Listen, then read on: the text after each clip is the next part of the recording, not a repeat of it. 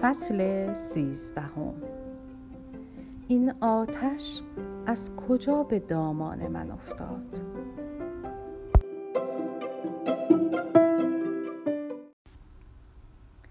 مدرسه ای که بهادین در تهران داشت با زنی که آن مدرسه را از همسر سابقش به ارث برده بود در شراکت بود. مدرسه بسیار بزرگ با کلاس هایی متعدد. گیتی هم خودش معلم آن مدرسه و هم نازم آنجا بود. مدرسه با درایت این دو به خوبی اداره می شد و مدرسه ای نمونه گردید. این شراکت و گذراندن وقت زیاد با هم باعث بروز وابستگی و مهر و محبت بین این دو شد. هر دو برای رسیدن به هم شتاب می کردن. پیوندی بین این دو بسته شد که گل اول بیخبر بود ولی سردی که کم کمک در نگاه بهادین نقش می‌زد را خیلی زود گل فهمید چین هایی که بر پیشانی مردش به تازگی پدید آمده بود دل گل را به در می آورد. خیلی تلاش کرد تا بفهمد چه کرده است چه پیش آمده است ولی دیگر کمتر دست مهر در خلوت به سوی او دراز می شد. اگر هم پیش می آمد سایه شوم سیاهی روی همه چیز سایه انداخته بود گویی دستها چیز دیگری را جستجو می کردن. دنبال آن سرزمین های آشنا نبودند در حوس جای دیگری پرسه می زدند. این اسم گل نبود که در خلوت و در ناآگاهی بر زبان بهادین به مهر می آمد. ناآشنا نامی دیگر بود. در حرفها و صحبتها همیشه از زنی دیگر با شور و حرارت سخن به زبان می آمد. تعریف کارهایش، گفته ها و ناگفته هایش قصه ها نقل می شد. چه برازنده لباس می پوشد، چه مردمدار است و چه و چه و چه. چرخ زمانه تلخ و سخت می گردید. روزها کش می آمدن، زشت شده بودند. شبها به صبح دیر می رسیدند. نفس هم اغلب با آهی سوزان همراه می شد. گل برای فرار از این نامردی ها به قلیان پناه می برد. آن هم در خلوت. چاره ای نداشت. با پتک زدن ها به قلیان سردی دلش را به بیرون پوف می کرد. گاه که از پتک زدن خسته می شد نی قلیان, نی قلیان را به لپش فشار می داد. نمی توانست دلش را برای کسی بگشاید نه به فرزندانش که تقریبا اغلب جوان و نوجوان بودند حرفی بزند مبادا که احترام پدر برایشان کم گردد گل در رنجی که می برد لبهایش را به هم بیشتر و بیشتر می فشرد. لبهای زیبایش باریک و باریکتر شده بودند. خنده هایش بیروح بودند. جز در زمانی که بچه هایش در کنار بودند چشمان زیبایش برق صلابت و غرورش را از دست داده بودند. پوست صورتش تیره تر شده بود ولی هنوز هم شانه هایش را به عقب نگه می داشت. می خواست برای عزیزانش محکم و پابرجا بماند. شاید اگر هیاهو می کرد اعتراض می کرد در و همسایی را از ننگی که بر او زده بودند آگاه می کرد بهتر بود. ولی نه طبیعتش این نبود. باید صبورانه تحمل می کرد. شاید که این کابوس تمام شود. ولی روز به روز بدتر و بدتر می شد. غیبت بهادین از خانه بیشتر و بیشتر می شد هرچند که هنوز هم سر ساعت غذایش حاضر بود. خانه تمیز بود ولی او کم می آمد بی وقت می آمد در برابر سوال بچه ها گل می گفت پدرتان کارش زیاد شده. گل در بالاترین تقیان روحی که برایش پیش آمده بود بسترش را جدا کرد. آن زمانی بود که بهادین شب در خلوت از عشق خودش به گیتی حرف زد و از گل خواست که اجازه دهد او با گیتی پیوند ببندد. می گفت که دیگر نمی‌خواهد وارد گناه شود. به گل التماس می کرد که به او اجازه گرفتن همسری دیگر را بدهد. می گفت که احترام او پابرجاست و گیتی حتما کنیزی او را خواهد کرد. بهادین تا به جایی التماس و خواهش می کرد که اشکش در می آمد. گل بی حرف فقط گریه کرد. دیدن این خاری مردش هم برایش غیر قابل تحمل بود. چه کند؟ به که پناه آورد؟ کجا رود؟ بچه هایش چه می شود؟ چطور رهایشان کند؟ به دست کی بسپاردشان؟ و این مادر است که با بدترین تحقیرها و بدترین توهینها باز هم فقط اولویتش در مورد کودکانش است و بس. چطور این سقف امنیت را از روی سر بچه ها بردارد؟ باید بماند. این تنها کار و عاقلانه ترین کار است. ولی تحمل سردی که پیش آمده بود را دیگر نداشت. برای همین بسترش را جدا کرد. ترجیح داد که در کنار بچه هایش شبها را به سر برد. چه بهادین بود و چه نبود. در میان گلهای زندگیش میخوابید. گهگاهی که بهادین خانه بود هم همین روال بود.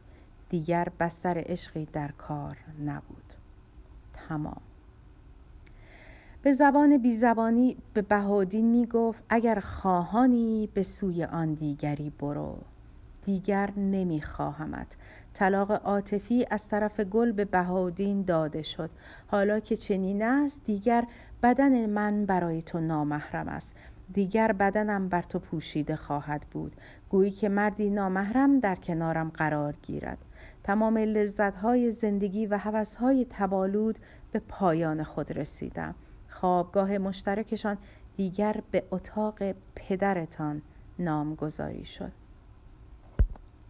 گل دیگر نگاهش را مستقیم به بهادین نمی انداخت هجابی در نگاهش کشیده شده بود.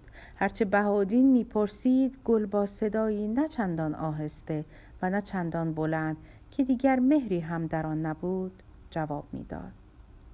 بهادین شرمنده می‌شد. گهگاه دلش هوای گل می کرد ولی تصمیم گرفت که حرمت زنش را بیش از این نشکند. در واقع از ابراز محبت به گل عبا داشت. شاید هم خجالت می‌کشید که از محبت دم زند. گاه که می‌دید گل سر به شانه مسعود پسرش گذاشته و آرام خوابیده است حس حسادت نیشش می‌زد. حس حسادت که باید از گل براید ولی بهادین را ناراحت می‌کرد. در واقع گل با حساری که از بچه هایش به دور خود کشیده بود راه را دیگر تماما برای بهادین بست. بهادین هم از عشق تازه لذت می‌خواست هم از گلش. ولی گل دیگر دلش با او نبود. چرا باشد؟ ولی بهادین در حسادتی که از این جدایی خود کرده می ولی بهادین در حسادتی که از این جدایی خود کرده می برد گاهی بر مسعود که جای او را گرفته بود سخت می گرفت مسعود عاشق مادر بود دلبر مادر بود. از همه بچه ها بیشتر خودش را به مادر می چسباند هوای مادر را داشت. ولی آنقدرها محبتی به پدر نشان نمی‌داد. گویی می‌دانست که باید یک جورهایی کم, محمد، کم محبتی پدر را به مادر جبران کند در این دوران پسر بزرگش محمود با وجودی که متوجه کارهای پدر شده بود همانند مادر که صبورانه تحمل می کرد چیزی نمی گفت. احترام پدر را نگه داشت برای مادرش هم احترام بسیار میگذاشت و در این مقوله حرفی نمی‌زد در این وسط بهاودین که مست عشق و هوس بود گاه برای اینکه شاید گل را به واکنشی وادارد و به او بفهماند که چجوری عشق را طلب می کند و حسادت گل را تحریک کند گیتی را به خانه می آورد شب را با او در اتاق دیگر می گذراند. صدای پچپچ خنده هایشان به گوش گل می رسید. ولی گل در اتاق را می بست تا بچه هایش نشنوند. نبینند گل حتی احترام گیتی را نگه می داشت تا آنجایی که گیتی هم خود ترجیح می‌داد حرمت را حفظ کند سلام و احوال پرسی و خدافزی تنها موردی بود که آنها هم کلام می شدن. ولی گیتی توانست در این نشست و برخواست ها با دختر و پسر بزرگ گل بیشتر و بیشتر رابطه برقرار کند. همین زمان ها بود که مرزی دختر اول و محمود پسر اول هر دو ازدواج کردند. محمود بعد از رضایت گرفتن از همسرش خانه ای را با شراکت پدر تدارک دید که دو طبقه بود. او و همسر زیبای جوانش در یک طبقه و مادر و خواهر و برادرش در طبقه همکف سکنا گزیدند. یک جورایی با این کار مادر را تحت حمایت محبت خود قرار داد. پدر هم راضی بود. پدر گفته بود شرط شراکت و یک خانه شدنمان در جمع شدن مرده و زنده من است. بهادین برای مسعود که تازه درسش تمام شده بود شغل معلمی در مدرسه را انتخاب کرد. مسعود واقعا همانند بهادین برای شاگردانش وقت میگذاشت. به آنها عشق می‌داد و عشق می‌گرفت. ولی مسعود برعکس برادر زیاد با پدر هم کلام نمی‌شد پدر را به خاطر رنجی که به مادر داده بود نمی بخشید. مسعود عاشق مادرش گل بود وقتی هم که گیتی به خانه آنها می آمد مسعود به خانه دایش می رفت. یک جورایی عدم رضایت خود را از این کار پدر نشان می‌داد. در این رفت آمدهای بیشتر به خانه دایی مسعود دل به گروی دختر دایی زیبایش گذاشت. بهادین مخالفت کرد ولی گل راضی بود. تنش بالا گرفت در غضبی غیرقابل کنترل بهادین در یک بیسیاستی غریبی که کرد در سر کلاس جلوی شاگردان از مسعود بهانهگیری کرد و سیلی محکمی به گوش مسعود زد دنیا برای مسعود تیره و تار شد. چشمان شاگردان کلاس خیره به آن دو گرد شد. همزمان آهی از دهان تک تک شاگردان بیرون آمد. باورشان نمی‌شد معلمی را که این همه دوست داشتن از دست مدیر سلی بخورد. دل کوچکشان رنجید. بهادین همان لحظه پشیمان شد ولی کاری نمی توانست بکند. خشم افسار گسیخته خطا کرد. حسادت خطا کرد. بهادین در پشیمانی کاری نمی توانست بکند. از کلاس بیرون رفت تا خود را آرام کند. مسعود هم بعد از پدر از مدرسه او رفت و رفت و دیگر حاضر نشد پدر را ببیند. دایی که ماجرا را شنید مسعود را تحت حمایت خود قرار داد. نه تنها در خانهاش که همیشه برای مسعود باز بود بلکه دخترش منصوره را هم به او سپرد. در مراسمی که ساده که فقط گل بود و خواهرها و برادر منصوره دختر بزرگ و زیبایش را به عقد مسعود درآورد. در این مراسم بهادین نه دعوت شد و نرفت پشیمان و بغزالود در خانه ماند. بعد از آن مسعود از آن بزرگ شهر رفت و در شهری دیگر معلم شد. دبیر شد و هرگز پدر را نبخشید. گیتی زن دوم حامله شد و یک دختر زایید بعد از به دنیا آمدن دخترش که دختر بسیار خوشبر و روی هم بود تصمیم گرفت که دیگر مدرسه را به بهادین صلح کند. گیتی در این مورد اشتباه کرد هوس را با عشق اشتباه گرفت فکر می کرد با به دنیا آمدن فرزند بهادین را پایبند خودش بیشتر و بیشتر می کند. شاید خدا قسمت کرد و توانست یک پسر هم برای او به دنیا بیاورد. ولی گیتی اشتباه کرد. فکر می کرد اگر همه مدرسه را در اختیار بهادین بگذارد زندگیش را بیمه کرده است. بهادین را که بسیار دوست می داشت می تواند در کنار خود بیشتر داشته باشد. ولی نه اینطور نشد. بهادین که از طبیعت سرکش و هیجان طلب خود فرمان می برد عشق گل باز بر دلش شعله کشید. گیتی را با دخترش رها کرد. تمام. عشق تمام شد. هوسی بود. تمام شد. فکر کرد که تنها راه که تنها راه برای برگشت به سوی گل است. در برگشت به سوی گل در مهربانی و همدمی گل را بسته دید. هرچه کرد نتوانست آن مهر را در دل او باز کند. بخشیده نشد. واقعیت این بود که طلاق عاطفی را از گل گرفته بود. نمی‌دانست. دیر فهمید.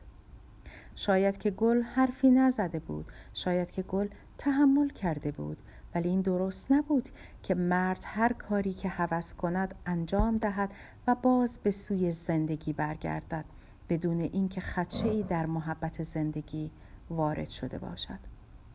طبیعت زنانه این است که حاضر است هرچه در زندگی دارد به مرد ببخشد ولی هیچ وقت هیچ وقت خیانت او را نخواهد بخشید.